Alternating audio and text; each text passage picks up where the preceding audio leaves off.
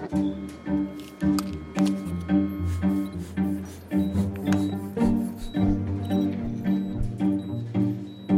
lever livet, og vi lever det længe. Listen af sygdomme, som kan kureres, bliver længere, og behandlingerne bedre. Fantastiske fremskridt, men også et øget pres på sundhedssektoren.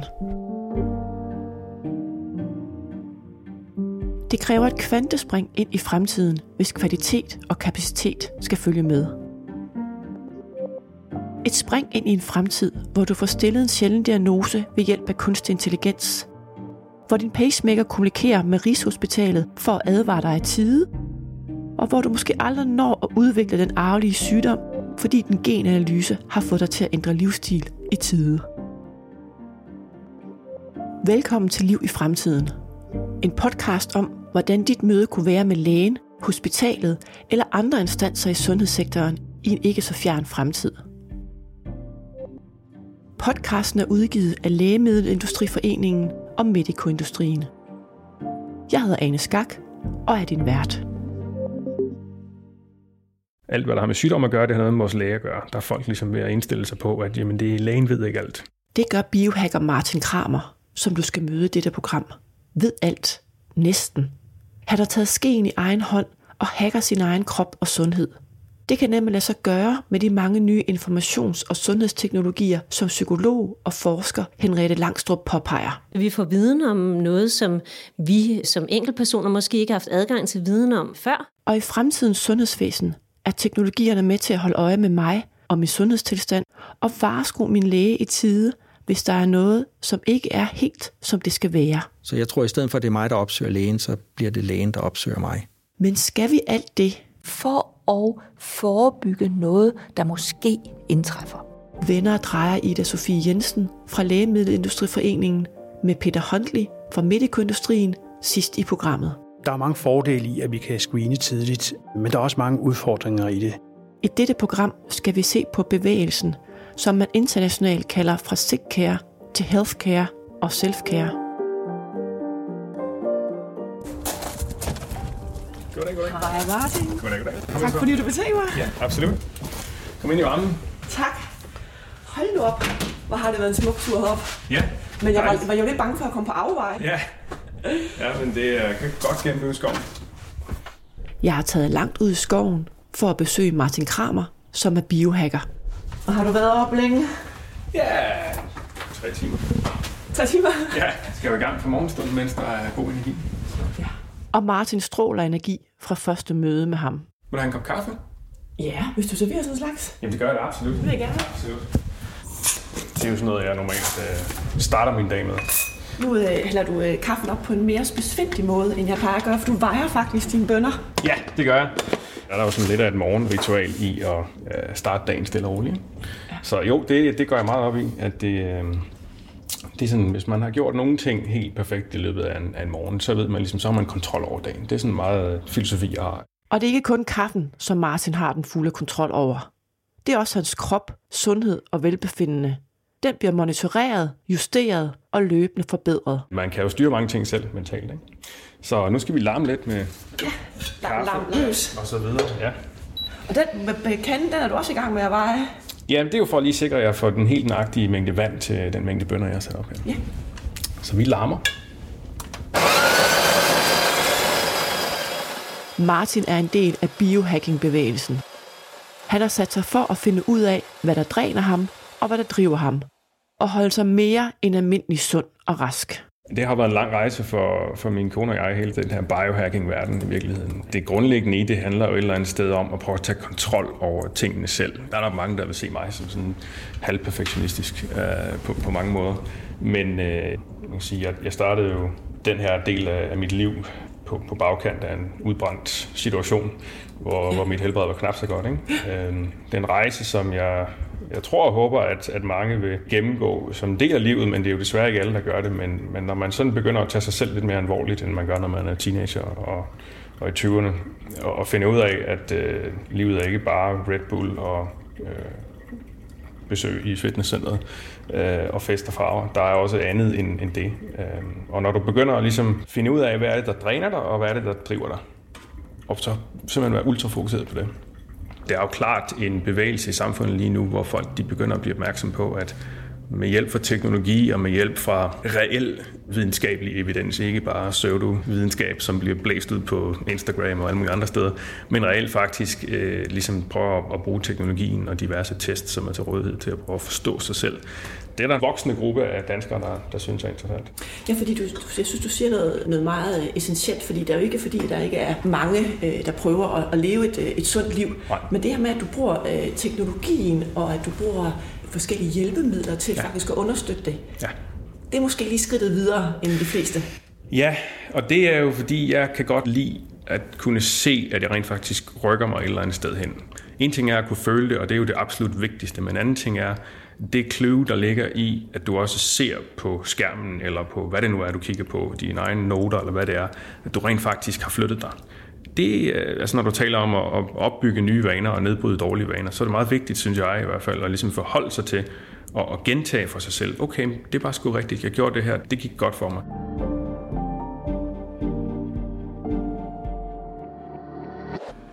Og det er vel noget af det sværeste, at bryde dårlige vaner og lægge dele af livsstilen om.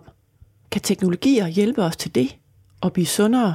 Og hvad gør det egentlig ved os, at vi nu har muligheden for at gå rundt og måle os hele tiden? Det spurgte jeg Henriette Langstrup, psykolog og uddannelsesleder for sundhed og informatik på Københavns Universitet om. Det er jo ikke helt nyt, at vi måler.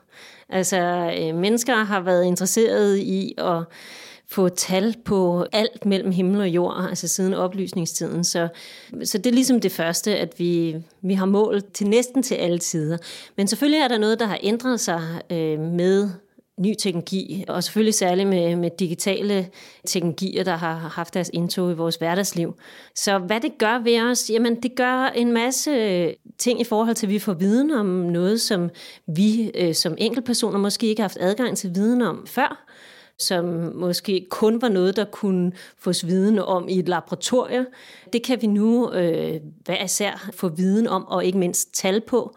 Det er selvfølgelig noget, som man især kan tænke på i forhold til, til folk, som har sygdomme, som måske har måttet være afhængige af, at det kun er deres læge, der har kunne måle altså deres blodsukker, eller, eller hvad det kan være.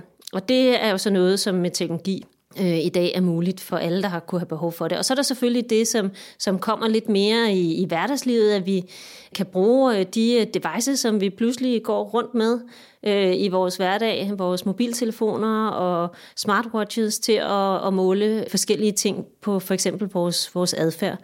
Der er jo så nogle ting, som er blevet meget populære at måle på, som er altså vores øh, fysiske aktivitet, altså som rigtig mange mennesker bruger, når de dyrker motion.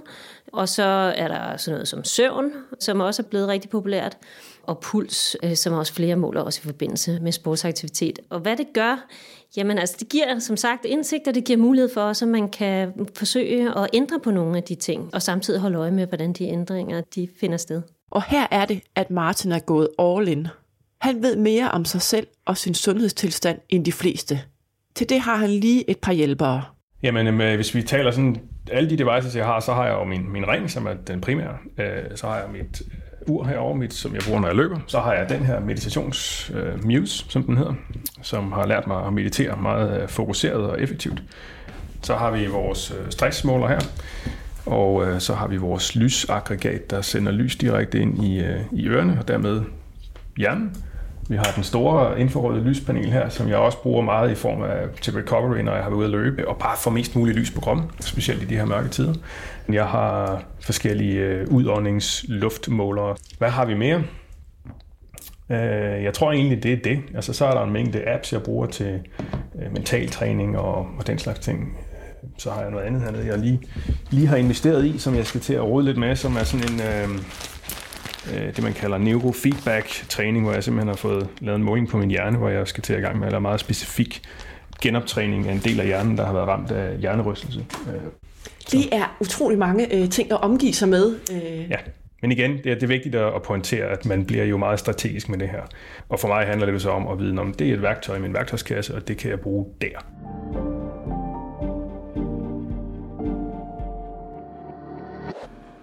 Altså, der er nogen, der ligesom er kritisk over for, at vi så, når vi har tal, så kan vi ikke længere nødvendigvis mærke os selv, fordi det hele bliver så eksternaliseret, og vi har kun tillid til tallet, og ikke til, hvad vi egentlig selv mærker. Når man følger folk, som bruger målinger, så vil mange faktisk beskrive, at de får en mere nuanceret fornemmelse af deres krop i samspil med de tal, de ser på deres øh, oplevelser. Det kan være, om det er, at der er en forværing af en astma, eller det er øh, smerte, eller hvad man nu kan forestille sig, man kan måle med. Man så faktisk får en lidt mere, man får ligesom øh, en mere finfølende fornemmelse også af sin, sin sansning. Hvad er det, du har på fingeren, Martin? Jamen det er en såkaldt smart ring, øh, og den har, som du kan se, øh, en masse små dimser, som er sensorer, der måler forskellige øh, markører på mig. Det er det her, der, der sidder på indersiden af ringen Ja. og ligner ja, nogle små chips eller sådan noget. Ja, det er jo sådan set en, øh, en Fitbit mini-format, ikke? så kortet ned, så den kan sidde på en finger. Øhm, den helt store årsag til, hvorfor jeg, jeg bruger den her ring, det er at optimere min, min søvn. Hvad giver den dig, den ring? Jamen altså, den her ring, den, øh, den er jo forbundet med Bluetooth øh, til en app, og øh, det den primært fortæller mig, det er sådan en daglig readiness score på en skala fra, fra 0 til 100. Ja. Øh, som du kan se, i dag der er jeg 89, det er ret godt. Øh, Jeg tror, mit max det har været 95. Øh, Og man kan tydeligt se ud fra øh, den algoritme, den ligesom ligger bag den her score, øh, at der er noget at hente i forhold til for eksempel, hvor sent går du i seng selvfølgelig, men hvor sent spiser du aftensmad, Hvor- hvornår på døgnet forud har du dyrket motion, og har du haft noget stress i løbet af dagen og sådan ting. Og når nogle af de her ting indsamler den 100% automatisk selvfølgelig med øh, din kropstemperatur, din hjerterytme, din, øh, det man kalder heart rate variability, den er faktisk nu godkendt til det, man kalder kliniske søvnforsøg eller søvnudredning i, øh, i USA, bliver brugt på søvnklinikker derovre. Fordi den er så nøjagtig, og det er den, fordi den jo, som du kan se, den er i kontakt med min hud hele tiden, når jeg sover. Og det vil sige, at jeg kan gå herind på appen, og så kan jeg se for eksempel min søvn i nat, den har været ret god.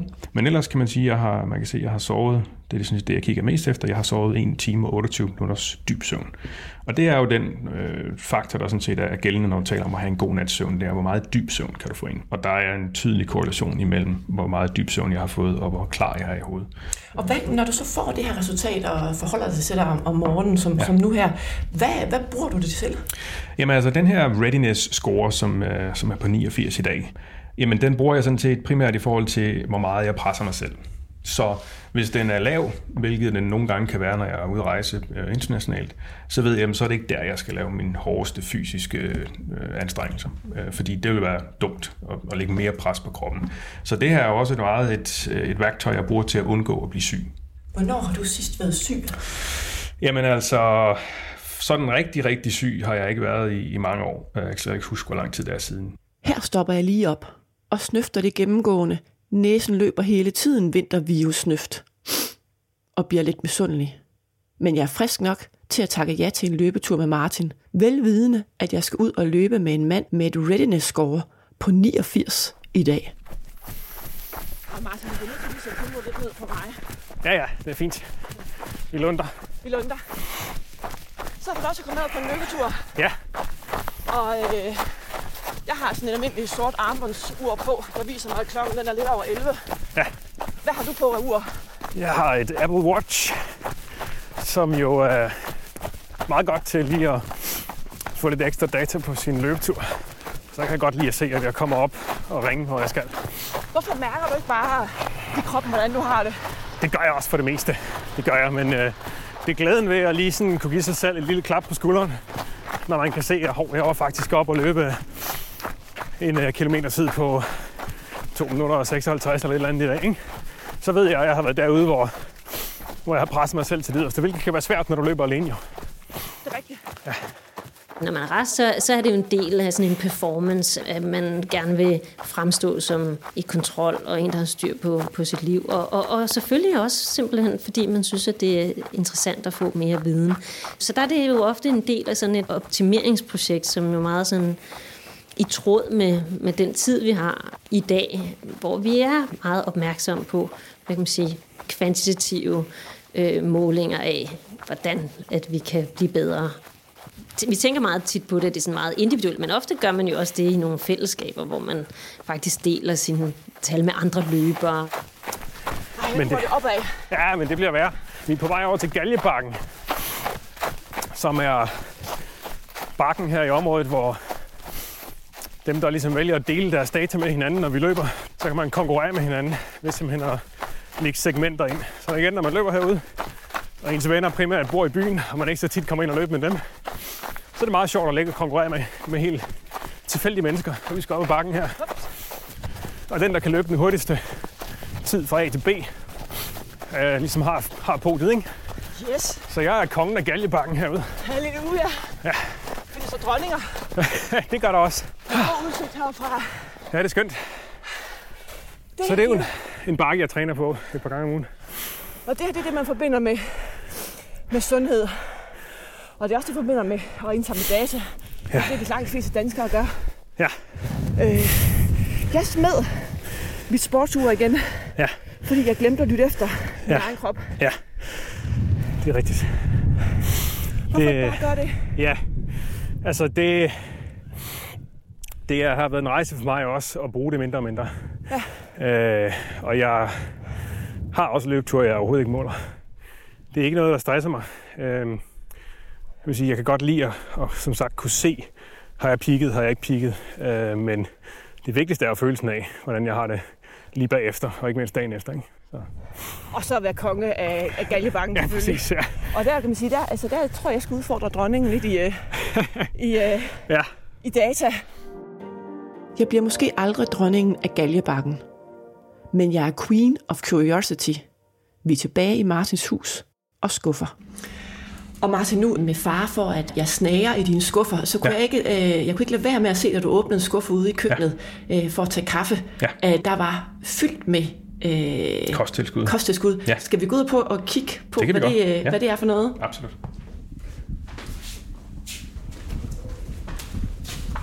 Ja, der er jo mange ting. Øhm, Hold nu op.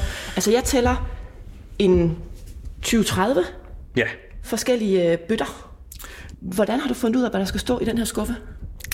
Jamen altså, jeg vil starte med at sige, at øh, det er jo ikke sådan, at jeg tager alt det her hver dag. Jeg er meget strategisk med, hvad jeg tager hvornår. Øh, Så man kan sige, at mange af de her ting er sådan lidt kosttilskud, der gør op med den livsstil, jeg har haft i løbet af dagen eller ugen. Øhm, Men den viden, du også har fået fra blodprøver, du har fået taget, og øh, gen, øh, genanalysen, er det noget af den viden også, du tager med øh, her øh, i sammensætningen af kosttilskud? Absolut. Der er ingen tvivl om, at med den indsigt, vi har i dag i genetisk øh, variation, at vi er bedre i stand til at sige, når jeg med ligneragtigt har Martin, som vi ved har en udfordring med på sigt og vil udvikle Alzheimer's. Det kan vi undgå, hvis vi laver interventioner nu her, mens han stadigvæk er forholdsvis ung. Øh, så, så jeg tror, at, fremtiden vil være, at det det er meget mere specifikt, hvad man bliver anbefalet af kosttilskud. Ikke? Og nu siger du sådan lidt casual, hvis nu man har mere mulighed for at udvikle Alzheimer's. Var det Ja. noget af det, som din genanalyse viste? Ja, det var det. Øhm, og øh, det, det tager jeg egentlig helt stille og roligt. Øh, der er masser af evidens bag, at vi er på vej i en retning til at, at få løst det her Alzheimer's-problem og kunne håndtere det. Ikke nødvendigvis med medicin, som man jo er vant til i samfundet at tænke, men med lidt mere alternative metoder. Og mest vigtigt faktisk at ændre livsstil tidligt i livet, så du undgår den her plakdannelse i hjernen, som egentlig er en af de variationer, der i hvert fald er inden for Alzheimer's. Så den viden, du har fået fra genanalysen, hmm. om øh, at du har en måske større sandsynlighed for at udvikle Alzheimer's, ja. hvad har det gjort ved dig?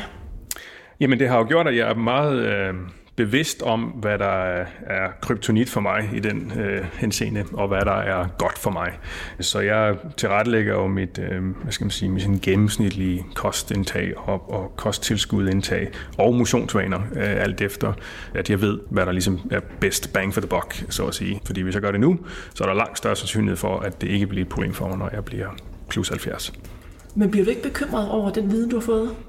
Nej, jeg ser det som en styrke, at jeg har viden, fordi hvis jeg ikke havde vidst det, så havde jeg måske gjort ting resten af livet, som øh, havde gået i en modsatte retning, som havde gjort det til et endnu større problem, eller hvad skal man sige, accelereret udviklingen. Altså, det, det er jo viden og magt. Viden og magt, men jo kun hvis den bliver brugt rigtigt. Når vi har så mange muligheder for at indhente viden om os selv, som før var forbeholdt lægen, og vi genererer en lind strøm af data, hvordan bruger vi det så? Det er et centralt spørgsmål inden for debatten om at tage sundhed i egen hånd. Jeg ser jo mig selv lidt som pioner i det område her, og det er klart, det har ikke været et quick fix. Det har været en lang rejse på mange år. Jeg tror på en fremtid, hvor, hvor vi kan bruge de her devices og data, hvad end det er data om vores krop eller fysiske udfoldelser, til noget mere konstruktivt, end vi gør i dag. At vi med tiden ville kunne sige, nå ja, men vi ved, Ane, at du er den og den alder, og du er den og den body composition, og vi ved, at dine gener er så og sådan. Så kan vi jo lige pludselig bruge alt det data, som nogle af os tosser har indsamlet, til at give dig nogle algoritmiske anbefalinger om, at nå ja, men lige dig, du skal faktisk gå 12.000 skridt. Ikke? Hvor andre måske kan nøjes med 6.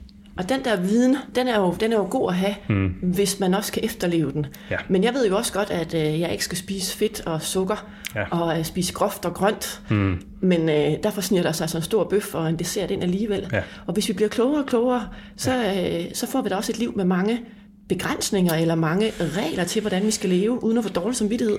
Ja, øhm, det, det er en interessant observation. Øh, Jeg, jeg ser det jo ikke som begrænsninger, jeg ser det jo som, øhm, at, at du egentlig er i stand til at være i, i, i kontrol over de her ting. Jeg har måske også lidt dårlig samvittighed over, at løbeturen i dag ikke var længere, og at mine 10.000 skridt ikke er i hus. Og den dårlige samvittighed, er den ikke fast følgesvend til alle vores målinger og målsætninger, spørger jeg Henriette Langstrup om. En af de ting, som vi ser også i noget af det forskning, som, som jeg har, har lavet, altså det at måle ofte er meget ambivalent for folk. På den ene side kan det give en oplevelse af øget kontrol og viden, og på den anden side, så kan det også bibringe nogle mere negative oplevelser. Og en af de ting, som du siger, at du kalder det dårlig samvittighed, men det er klart, at alle målinger indebærer, at der bliver sat en eller anden form for norm. Og øh, det kan være eksplicit, at der ligesom er noget, man synes, man skal opnå for at gøre det godt, eller det kan være mere implicit, at man i hvert fald skal forbedre sig i forhold til sit udgangspunkt. En af dem, vi kender allermest, er jo nok den her 10.000 skridt om dagen, som egentlig har en lidt sjov historie, fordi den er, har jo bredt sig og, og er godtaget som sådan, det er nok rigtig godt, og de øh, forskellige devices, som mange mennesker bruger i forbindelse med fitness tracking, jamen de, man får en stjerne, hvis man når det, ikke? Men, øh, men egentlig så er det et lidt arbitrært mål, som, øh, som ikke baserer sig på videnskabelig øh, evidens, men som kommer fra, jeg tror det var i 64 ved Olympiaden i øh, Tokyo, at der var et firma, som udviklede øh, et pedometer, altså det har nok været et af de første, og hvor at deres slogan, det lød bare rigtig godt med de der 10.000. Altså, og det er selvfølgelig ikke fuldstændig hen i vejret i forhold til, at man skal være fysisk aktiv, men, men det er altså øh, ikke noget, som man heller har kunnet præcis eftervise i øh, evidens. Og det siger måske også en lille smule om de der tal, at vi har ret meget opmærksomhed på de specifikke mål, men det er ikke altid, vi ved egentlig, hvad de er baseret på, og om der er evidens bag, eller øh, fornuft bag lige præcis det mål, som vi forfølger. Så når vi får dårlig samvittighed over, at vi ikke lever op til det, så det er ikke nødvendigvis altid, fordi at vi burde leve op til de mål. Så jeg skal måske ikke være så bekymret for ikke at have nået de 10.000 skridt i dag. Men hvad skal der egentlig til, for at vi følger de mange sundhedsråd og anbefalinger? Henning Langberg, professor ved Københavns Universitet i sundhedsteknologi og brugen af data, og direktør for Copenhagen Health Tech Cluster, har et bud på det. Der er mange parametre. Den måde, vi formidler informationen på, er afgørende for folks lyst til at tage det ind. Det, der er vigtigt, det er at formidle det forskelligt til forskellige typer mennesker. Og så er der noget andet, det er vigtigt, når vi snakker data, at vi ikke bare indsamler data, og så venter med at bruge data øh, eller analysere på data til et senere tidspunkt. Jeg tror, vi skal stille krav om, at de nye teknologier, vi får, har evnen til at behandle data, det vi kalder real time, altså at når du opsamler data, så kommer data automatisk ind i en eller anden form for processering, analyse, og så bliver resultatet stillet til rådighed for dig. Det er med andre ord det, der sker, når Martins Ring løbende monitorerer ham og giver ham et readiness score, lige når han har brug for det, og han kan forholde sig til det. Hans teknologi giver ham real-time feedback. Og det kan bruges ikke kun til raske mennesker, som vil holde sig sunde eller optimere performance, men i særdeleshed også til mennesker med kroniske lidelser, for hvem feedbacket kan være livsafgørende. Og her kan der være noget andet på spil. Hvis man er syg, så er det jo lidt en, en anden sag. Fordi dels er det jo ofte ikke sådan, at det er spontant, at man måler. Ofte er man jo blevet bedt om det, inviteret til det øh, af sundhedsvæsenet. Så de er jo i langt højere grad også afhængige af, at de målinger, der bliver brugt, at de er baseret på evidens, altså på ordentlig viden, og, og ikke sådan tilfældige øh, firmaer, der får gode idéer til, hvordan man lige kan måle et eller andet, men faktisk noget, som, som gør en forskel. Fordi det jo så også ofte indebærer et stort arbejde for den enkelte, og noget, der virkelig strukturerer deres, deres hverdag, og skulle måle og håndtere de tal i forhold til at træffe beslutninger, og diskutere med en kliniker om, hvordan det skal forstås, og hvordan behandling skal tilrettelægges. Så, så, så det er nogle, altså, der, der, der er noget mere på spil, øh, selvfølgelig for folk, som, som har for eksempel en kronisk lidelse.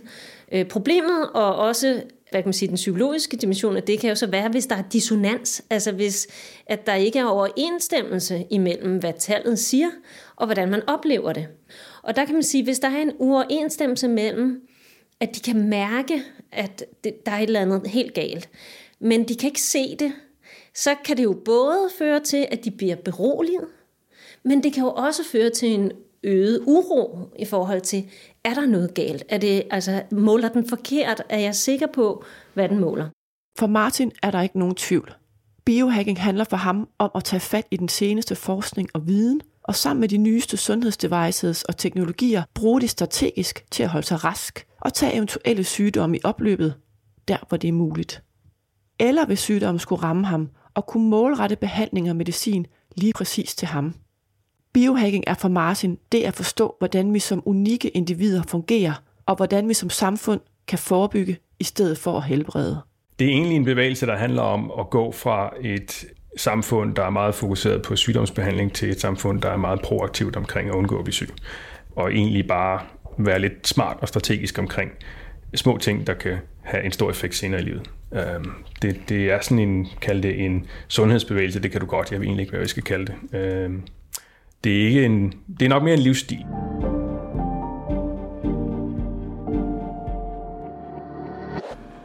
I øjeblikket kigger vi jo rigtig meget på, hvad vi kan gøre, når patienten er blevet syg.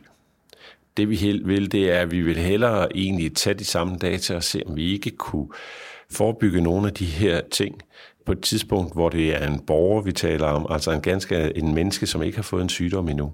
Og det er det, der er et stort potentiale ved at bruge data bedre. Det kan være, at vi kan blive klogere på nogle af de psykiske sygdomme, hvor, hvor patienterne også er hårdt ramt, øh, når de først får sygdommen.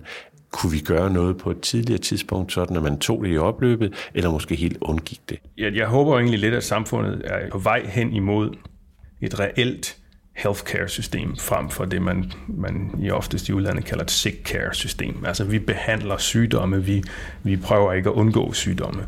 Øh, og det bedste måde, jeg kan ligesom beskrive mit drømmescenarie på, det er, hvis du kigger til Kina. Og mange tænker jo ondt om Kina, og det er noget forfærdeligt noget. Men rent faktisk, så er det jo sådan, at en læge i Kina er aflønnet efter, hvor mange raske mennesker, der er i deres nærområde. Det vil sige, de bliver ikke betalt, som vi gør i Danmark, for hvor mange de kan hive igennem dagen på, på patientjournalen, men de bliver betalt for, at der ikke er nogen, der bliver syge. Så det, er jo, det lyder meget utopisk. Uh, man kunne håbe, det en dag når derhen, men jeg vil tro, at med data fra, øh, fra alle de her devices, vi har i dag nu, ringen er jo bare et eksempel på, hvad vi kan samle af data om os selv i dag. Uh, så er der lavet masser af undersøgelser, der ligesom prøve at se lidt ud i fremtiden og sige, jamen i allerede i år 2022, der er der fremtidsforskere, der forventer, at den generation, som jeg er en del af, sådan lige med, med røven i vandskoppen, millennials, øh, vi, vi forventer at møde op til lægen, og at lægen skal kunne reagere på det data, vi har indsamlet omkring os selv. Fordi den data, vi indsamler, er lige så valid som deres 10 minutters kig mig i øjnene vurdering. Der er ikke noget i vejen med den, men den er bare ikke lige så grundig som det, jeg kan øh, tilvejebringe. Så hvordan kommer et besøg hos lægen til at se ud i fremtiden? Som det er nu, bærer vi jo rundt på det naturlige ansvar selv at holde øje med, om alt nu er, som det skal være med vores sundhedstilstand. Nogle venter for længe med at gå til lægen, mens andre konsulterer lægen ofte og kan ende med at belaste systemet. Er der hjælp at hente der i fremtiden, spørger jeg Jan Madsen, professor i computerbaserede systemer ved DTU Compute. Det, jeg tror, der kommer til at ske med teknologien, er, at øh, den kommer til at kunne hjælpe os med at, at holde øje med vores øh, sundhedstilstand løbende. Og derfor bliver den måde, vi interagerer med lægen på, også anderledes. Jeg tror personligt ikke på, at jeg er interesseret i hver dag at læse kurver over det ene og det andet i øh, konditioner i mine øh, gener eller kroppen, eller hvad det nu kan være. Øh, jeg vil have det bedst med at sige, at jeg ved, at der er noget teknologi, der, der følger med i, hvad der sker, Og hvis der er nogle ting, som ikke bør være der, jamen så kan den identificere det og varsko min læge om det. Så jeg tror, at i stedet for, at det er mig, der opsøger lægen, så bliver det lægen, der opsøger mig. Jan Massens idéer om fremtidens lægebesøg er altså helt i tråd med biohacker Martin og hans måde at leve sit hverdagsliv på. Og er Martin et omvandrende eksempel på, hvordan vi kommer til at takle vores sundhed i fremtiden? Og hvilke betydninger det har for os på et individuelt plan og som samfund? Konsekvenserne er det, at vi kan detektere ting tidligere, og dermed nå at reagere, før det bliver alvorligt. Vi har teknologier, som, som er med til at, at detektere de her ting og monitorere os. Og det behøver ikke nødvendigvis at være noget, vi bærer rundt inde i os. Altså, det kan være noget så simpelt som, at vores toilet analyserer i bund og grund det hele for os, og, og, kan, og kan varesko ting. Og så kombineret med, med, med mere avancerede gadgets, vi, vi bærer rundt på, som, øh, som måske også kan måle noget ind i kroppen, øh, fra, måske bare fra, fra sved eller, eller andre ting. Jeg tror, vi kommer derhen. Det kræver, at, øh, at vi får styr på øh, datasikkerheden og alle de her ting, at man tager stole på, at man lægger alt til rådighed. Tror, vi når derhen, at når jeg skal til lægen, så er det fordi lægen gerne vil se mig, og vi skal, vi skal rette lidt ind på den plan, vi måske har. Så det er sådan et uh, form for et service-check, snarere end en reparation. Den her vidensdeling i samfundet er en anden ting, jeg synes, der er, der er enormt vigtigt at få med i det her. Det er, at den kollektive viden, vi har, den kollektive erfaring, vi har, øh, det kan vi jo se i i sociale medier, den er enormt vigtig for mange folk. Det sociale aspekt i at lære fra andre er enormt vigtigt, og jeg tror, hvor vi i mange år har lært alt, hvad der har med sygdom at gøre, det har noget med vores læge at gøre. Der er folk ligesom ved at indstille sig på, at jamen, det er, lægen ved ikke alt. Og det er ikke, fordi de har ondt i sinde, eller fordi de ikke vil. Det er simpelthen et spørgsmål om, de har ikke tid. Øh, og vi har selvfølgelig rigtig mange specialiserede læger osv., men det nytter ikke noget, at vi kun kommer til dem, når det er for sent. Tror du, øh, Martin, at du kommer til at leve længere end gennemsnittet? Det håber jeg da. Altså min mission øh, er faktisk med, med det her, at jeg kan blive gammel, rigtig gammel, og jeg er ikke en af dem, der vil være 120 år. Det, det tror jeg ikke er særlig sjovt. Øh, men jeg vil gerne blive 90 øh, og, og ældre, som, som min farmor for eksempel er, og være 100% frisk, uden at blive mødt af mentale udfordringer eller fysiske for den sags skyld. Øh, og det tror jeg absolut er muligt. Jeg tror på, at med en indsats tidligt i livet i, i 20'erne og 30'erne, øh, så kan vi absolut få en meget vital alderdom.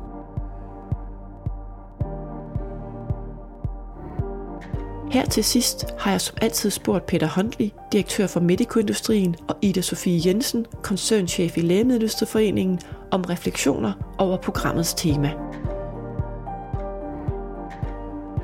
Altså jeg tror, vi vil komme til at se to udviklinger. Vi vil komme til at se den udvikling, hvor borgeren af egen fri vilje synes, at det kunne være interessant at foretage en måling, og dermed køber jeg den og den biomarkør eller sensor til at foretage det.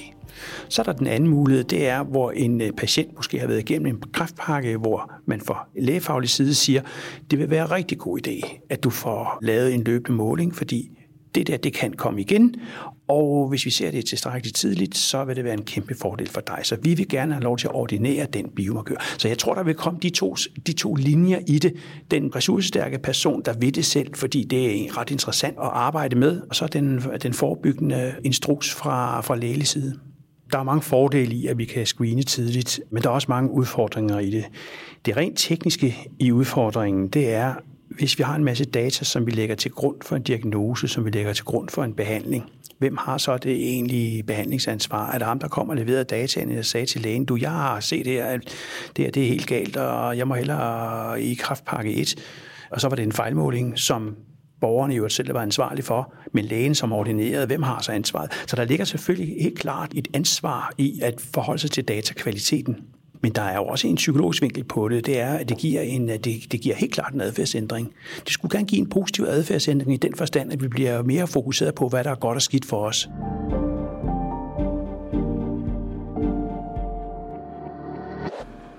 Der kan man sige, hvis det handler om, at man øh, skal leve øh, sundt, man skal motionere, øh, så er det jo fantastisk øh, at holde op med at ryge, eller, eller hvad det nu er. Men hvis det betyder, at man styrer sit liv ud fra en øh, mere ensidig, måske næsten øh, troende til, dogmatisk tilgang, så er det da kulturelt og socialt set begrænsende for os. Og her taler jeg ikke bare om at spise en hel masse chokoladekager eller andet, men at mange ting, der kan være begrænsende, hvis man øh, skal måle hele tiden, eller spise en bestemt kost, eller øh, andre ting, for at forebygge noget, der måske indtræffer.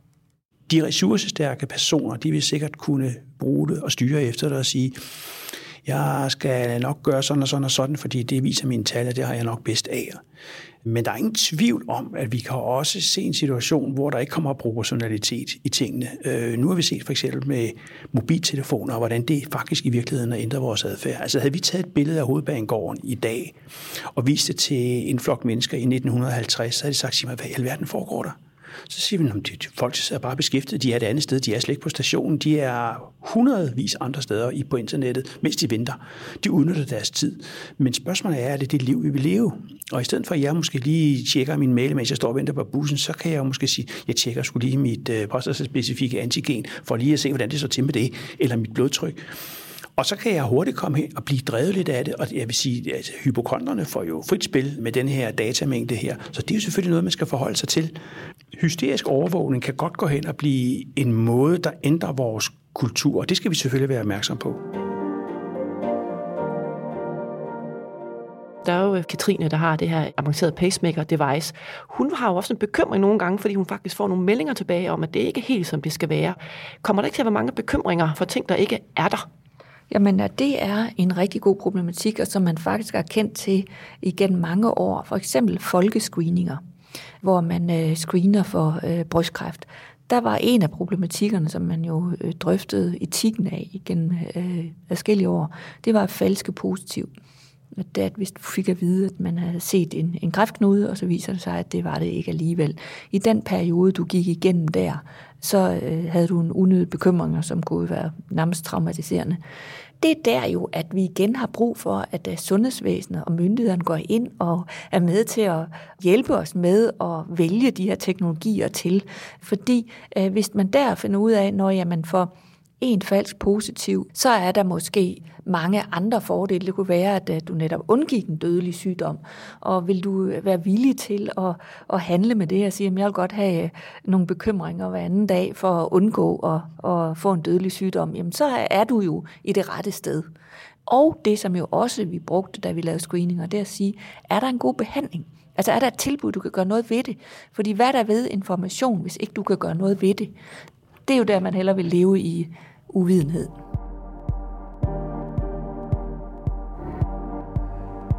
Der er nogle kolossale gevinster i, at vi får diagnostiseret tidligt. Altså, det kan ikke understreges tydeligt nok, hvor vigtigt det er at få tidlig diagnose. Men jeg nævner bare, at vi skal nok være parate til, som vi måtte se med mobiltelefoner, at vi får en anden prioritering i vores hverdag. Altså, det kommer til at fylde mere, kommer til at påvirkes anderledes, end vi vil gøre i dag. Og hvad vil den største fordel være for mig som øh, borger om 20 år, når øh, man kan screene og monitorere desto bedre? Du lever længere.